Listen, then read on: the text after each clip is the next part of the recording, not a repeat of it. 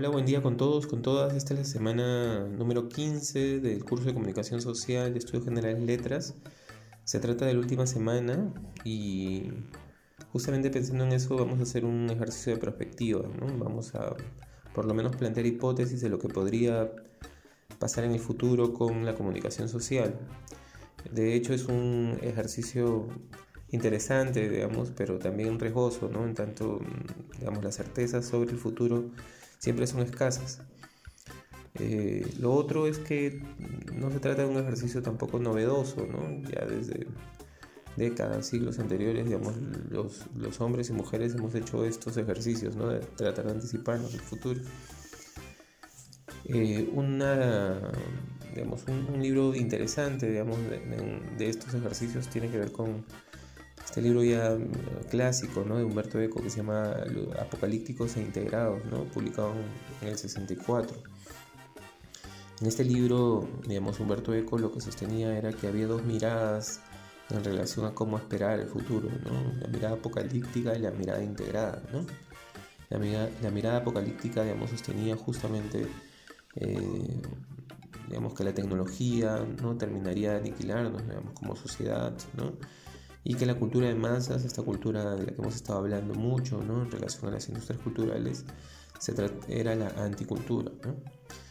Eh, la mirada, por otro lado, integrada, más bien sostenía que la tecnología nos ayudaría a construir una sociedad más justa y viable. Habría que pensar eh, si todavía tiene digamos, pertinencia esta manera de dividir digamos, las, las expectativas en relación al futuro ¿no? que planteaba Eco. ¿no? Y si en un mundo como el nuestro, donde la tecnología ya digamos, se ha impuesto, eh, estamos más cerca de eh, lo apocalíptico o lo integrado. ¿no? Lo cierto es que pareciera, y esto es importante decirlo, que la pandemia, el COVID, ¿no? ha puesto eh, y ha acelerado digamos, varios procesos vinculados justamente con el futuro. ¿no? Varias veces les he dicho que el COVID pareciera que hubiera acelerado procesos que aguardaban o que debían desarrollarse, digamos, durante algunos buenos años más, ¿no? El ejemplo más claro es cómo nos eh, comunicamos ustedes eh, y yo, ¿no? Eh, cómo hemos llevado a cabo este este ciclo, ¿no? De hecho, ha sido un ciclo no pensado, digamos, desde la virtualidad, desde la digitalización, pero, digamos, eh, el contexto nos ha obligado, empujado a, hacerlo, ¿no? Eh, hay una suerte de aceleración en relación a eso, ¿no? Primero eran dos semanas, ¿no? De, no presencial, después fueron unos meses de no presencial, después fue todo el ciclo y ahora, digamos, la proyección es todo el año. ¿no? Entonces hay una suerte del contexto acelera, digamos, esta, estas, este, estos procesos. ¿no? Entonces, quizá eso, ¿no? O sea, pensar en la digitalización eh, como, primer, como primer gran concepto. ¿no? Eh, ¿Quién ha ganado? ¿Quién ha perdido en, este, en esta digitalización de procesos? ¿no? Eh, yo tengo la impresión, esto habría que discutirlo también, que los que han ganado son las grandes corporaciones o las grandes plataformas de, comunicación. Vale decir eh, Facebook, Google, Amazon, ¿no? Apple y, y, bueno, Zoom y todo lo que es este, TikTok, Instagram, Twitter, ¿no? Eh, y todas estas plataformas ideadas, digamos, para, para para seguir operando, digamos, en este contexto, ¿no? Hay un triunfo eh, a todo nivel, ¿no? No solo económico, sino también en relación a la pertinencia, al uso, ¿no? De estas eh, grandes plataformas, ¿no? Y claro, este, este triunfo, esta necesidad, eh, esta casi dependencia de estas plataformas, digamos, para, para nuestra reclusión, lo que ha hecho es, ha impactado totalmente sobre las industrias culturales, ¿no? Solo algunos ejemplos para ello, ¿no? Aquí en el Perú se han cerrado dos diarios eh, durante la pandemia, ¿no? El diario Publímetro, ¿no? Que, claro, básicamente eh, funcionaba a partir de la publicidad y se distribuía, digamos, en físico, ¿no? De manera gratuita. Y el diario El Bocón, ¿no? que tuvo que cerrar, despedir a todos sus redactores, periodistas que trabajan a, lo largo, digamos, en, el, en, el, diario. ¿no? También, digamos, la, la, pandemia ha impactado sobre digamos, la televisión, la radio, las grandes corporaciones, ¿no? Esto ya lo hemos hablado, pero el diario Comercio ha emprendido este año quizá este, una de uno de sus procesos, digamos, de reducción de personal más grandes, ¿no? Entonces, digamos, el triunfo de las grandes plataformas, ¿no? De hecho, ha impactado, digamos, en la crisis de estas industrias culturales, ¿no? Que es, que es una crisis que tampoco es muy reciente, ¿no? Que es una crisis que digamos, tiene su fecha de inicio quizá con la aparición de Internet, ¿no? con la aparición de esta, esta revolución digital de la que hemos hablado bastante. ¿no? La pandemia lo que ha hecho es agudizar esta, esta crisis. Habría que pensar en cómo nuevamente se repiensan digamos, estas industrias culturales en relación a este triunfo de las grandes plataformas. Eh, eh, a estas grandes multinacionales. Un ejemplo más eh, tiene que ver con la publicidad. ¿no? Muchas de las industrias culturales, la televisión, la radio, la prensa, eh, digamos, basan su, su, sostenibilidad en la publicidad, ¿no? Es decir, en la publicidad del Estado, en la publicidad de las empresas, ¿no? Que encuentren en estos espacios canales ideales, digamos, para transmitir mensajes publicitarios, ¿no? Sin embargo, ahora pensemos, eh, habría que, que, digamos, cuestionar o pensar ¿no? si digamos, estos, estos medios, estos medios tradicionales, siguen siendo espacios digamos, eh, eh, visibles y, sobre todo atractivos ¿no? para las empresas o para el, para los, para el Estado, ¿no? que directamente en la actualidad presentan publicidad en estas grandes plataformas, ¿no? Y, ya no pasan nuevamente por los grandes medios de, comunicación, ¿no? Ahora, digamos, hay una pauta en Facebook, hay una pauta en Instagram, hay una pauta en YouTube, ¿no? prescindiendo de justamente pasar por este intermediario que es la gran corporación mediática, ¿no? Entonces habría que pensar en eso, ¿no? En, cómo en el, COVID, ¿no? De hecho, ha agudizado, digamos, una crisis eh, y ha sobre todo empoderado, ¿no? Eh, les ha entregado, digamos, mucho más eh, poder, ¿no? Pero también mucha mayor maniobra a estas grandes corporaciones, ¿no? Eso por un lado, ¿no? En relación a cómo la digitalización de procesos ha evidenciado eso, ¿no? Pero por otro lado también hay una suerte, y esto es, una palabra que he repetido varias veces a lo largo de este ciclo una pauperización ¿no? del, trabajo, ¿no? de la práctica digamos, laboral de eh, en la actualidad. ¿no? El COVID también ha hecho que, muchos de los procesos digamos, laborales, si bien eh, digamos, eh, prescindan de, un espacio físico como el, de, el del, del, del trabajo, también eh, terminen totalizando, digamos, todo nuestro tiempo y todos nuestros espacios, ¿no? Es decir, o sea, el trabajo se ha mudado a la casa, ¿no? Ha invadido, digamos, nuestros espacios, digamos, mucho más domésticos, mucho más privados. Y no solo eso, sino ha invadido también nuestro tiempo, ¿no? Este tiempo, digamos, por el que se luchó de las ocho horas se ha convertido en un tiempo aparentemente sin inicio ni fin, ¿no? Donde todo el momento podemos estar conectados, todo el momento podemos estar respondiendo mails, todo el momento podemos estar pasando informes, ¿no? Al, no tener un, espacio ni un tiempo, digamos, delimitados fuera de nuestros, de nuestros hogares, el trabajo pareciera que se hubiera extendido, ¿no? Se hubiera hecho mucho más este, presente, ¿no? Y claro, eso... Eh, para bien de quién, ¿no? De, las empresas, ¿no? También para, para, bien de, digamos, un, de un sistema que lo que quiere es ahorrarse, digamos, lo máximo, ¿no? Eh, y sacar, digamos, el, más, el máximo provecho, ¿no?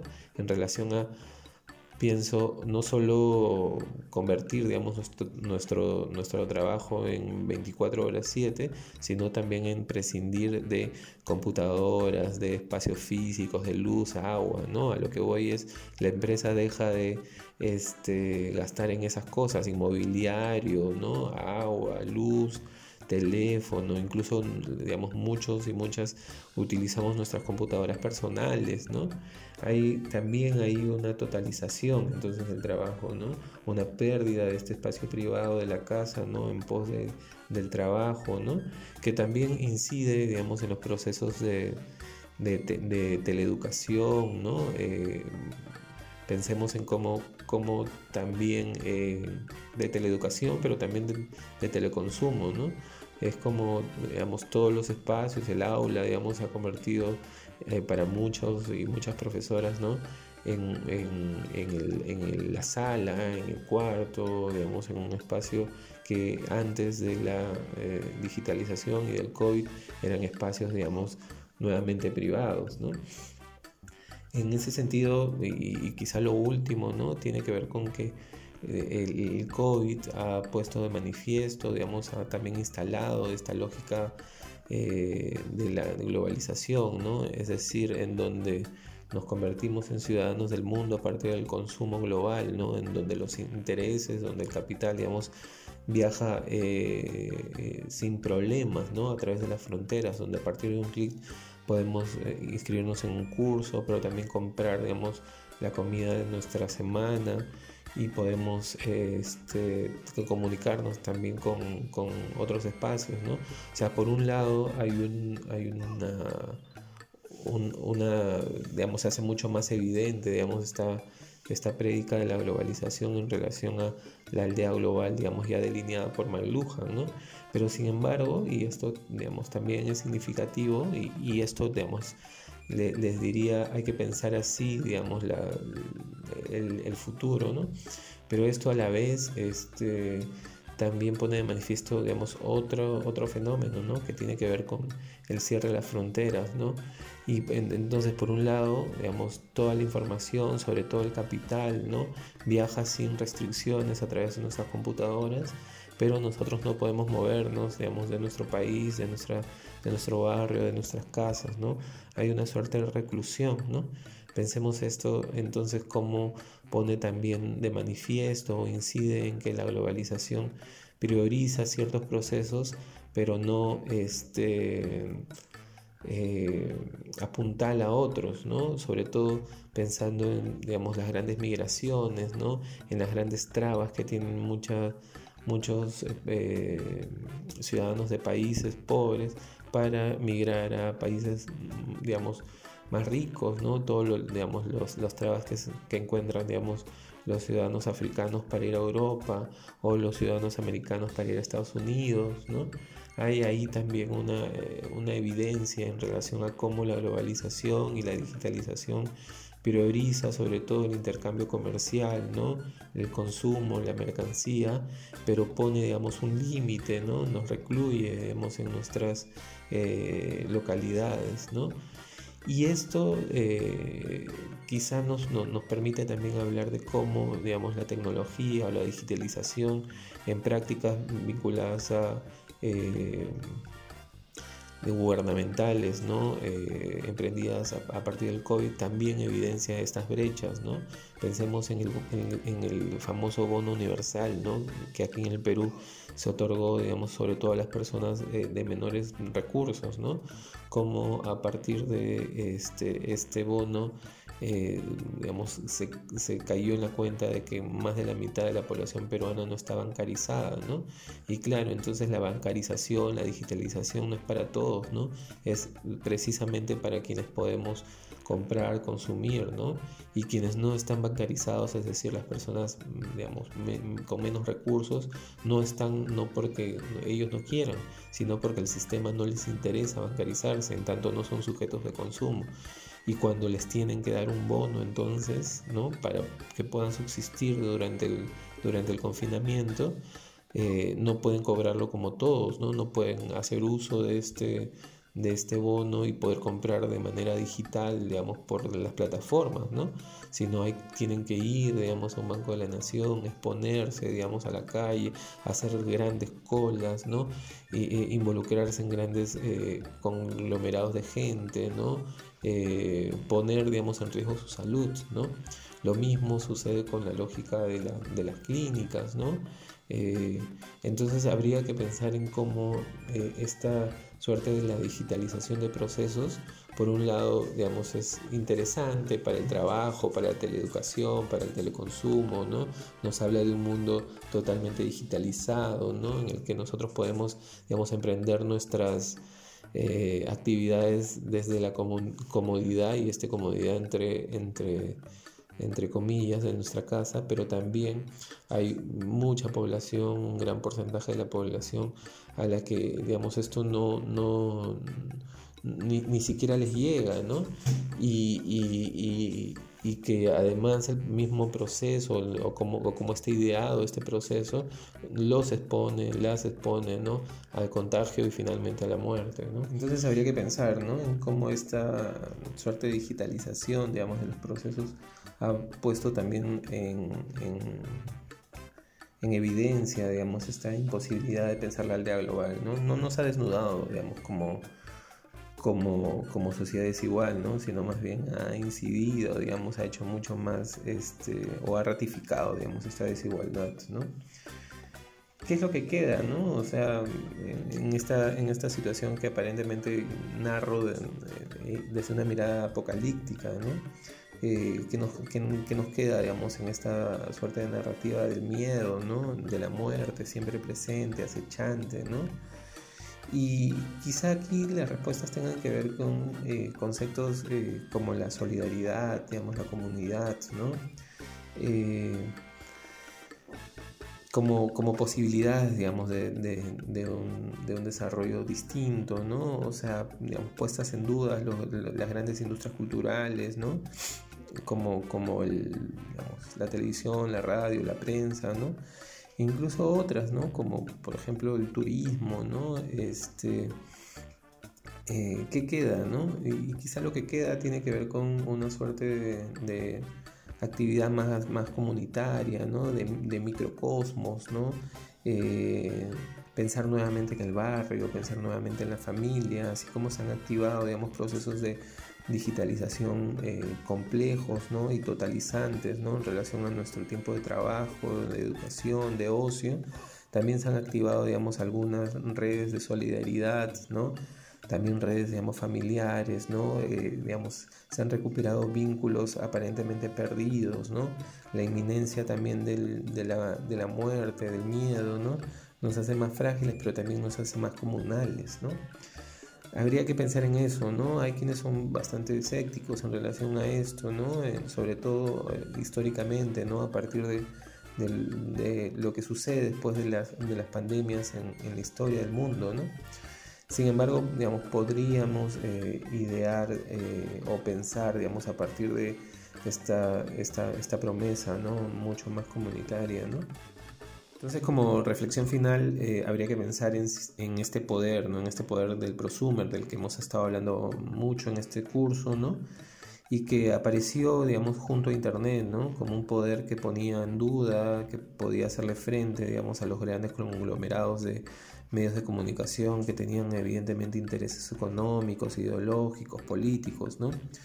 Y si este poder está dando paso, ¿no? A una suerte de automatización del algoritmo, a un poder, digamos, entregado sobre todo a, procesos de inteligencia artificial, donde ya ni siquiera podemos eh, eh, plantear una, una, una tensión, una dialéctica con con, a, partir de lo que justamente nosotros, nosotros queremos o lo que nosotros producimos, sino que esta inteligencia artificial, estos algoritmos deciden finalmente por nosotros en relación a nuestros gustos, en relación a nuestro consumo, en relación a todo. ¿no?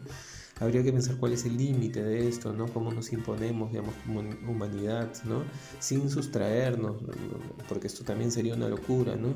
Sin sustraernos, digamos, del, del, entorno digital, cómo hacemos que el proceso de comunicación social sea mucho más justo, equitativo, que de alguna manera también involucre a las personas mucho más necesitadas, que estas personas puedan aprovechar, digamos, las mm, posibilidades, porque Internet tiene posibilidades, ¿no? Eh, y como juntos, ¿no? nuevamente de manera comunal, comunitaria, etcétera, podemos eh, hacerle frente ¿no? a esta automatización del consumo, que finalmente este, es el, algoritmo, ¿no? El algoritmo lo que hace es buscar eh, y, indagar y rastrear y dar eh, al, al, sistema eh, patrones de consumo, ¿no? Cómo, digamos, podemos en comunidad hacerle frente, digamos, a esta, a esta lógica que parece delineada apocalípticamente, cómo la podemos integrar, digamos, a procesos de desarrollo, cómo podemos eh, eh, utilizarla, digamos, para eh, procesos de bien común, ¿no? Ese es un poco el reto, eso es el reto que les queda a ustedes, ese es el reto que les quería plantear como curso, ¿no?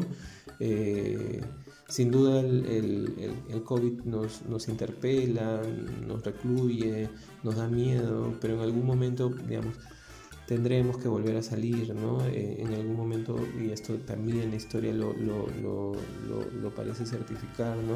en algún momento tendremos, nuevamente, digamos, una nueva normalidad, ¿no? En la que habría que ver este, cómo, cómo aprovechar, ¿no? Desde, desde, desde una mirada de la comunicación social todas estas herramientas que tenemos y cómo no ceder, digamos, nuevamente a una suerte de automatización, que parece eh, eh, beneficiar nuevamente a las grandes corporaciones ¿no? y que impacta evidentemente en las industrias culturales, pero que también impacta sobre nosotros, ¿no? restándonos libertad, eh, restándonos digamos, poder de decisión, recluyéndonos y, y sobre todo tratan, vendiéndonos digamos, la idea de la interconectividad, ¿no? que como hemos visto a lo largo del ciclo es una interconectividad digamos, parcial y, y, que no digamos, incluye a, todos los ciudadanos y ciudadanas. ¿no? Nuevamente quiero agradecerles por, por este ciclo, para mí ha sido digamos, eh, un reto mayor. Eh, quiero agradecerles por su participación constante, por su compromiso con el curso. De hecho, eso se siente, más allá de la no presencialidad, se siente cuando ustedes están eh, comprometidos, comprometidas o no con el curso. Y, lo que siento es mucho compromiso. Espero cuando las cosas se reactiven poder digamos, cruzarnos en esos, en esos eh, lindos espacios de la universidad y poder comentar, digamos, eh, estos, estos días, estas semanas en las que de alguna manera también nos hemos acompañado, digamos, en, esto, en este proceso, digamos, complicado en el que nos ha, eh, digamos, en el que nos ha confinado el COVID, ¿no? nuevamente gracias, que, que tengan, digamos, un excelente, una, una excelente semana de, finales y que y, cuídense, ¿no? Y cualquier cosa ya saben, me pueden escribir, me pueden comentar, cuenten conmigo para, para lo que quieran eh, en este ciclo y en los ciclos posteriores. Les deseo, sobre todo para los que ha sido su primer ciclo, unos buenos años, digamos, de, de educación universitaria, aprovechenlo, eh, eh, traten de sacarle, digamos, el máximo provecho.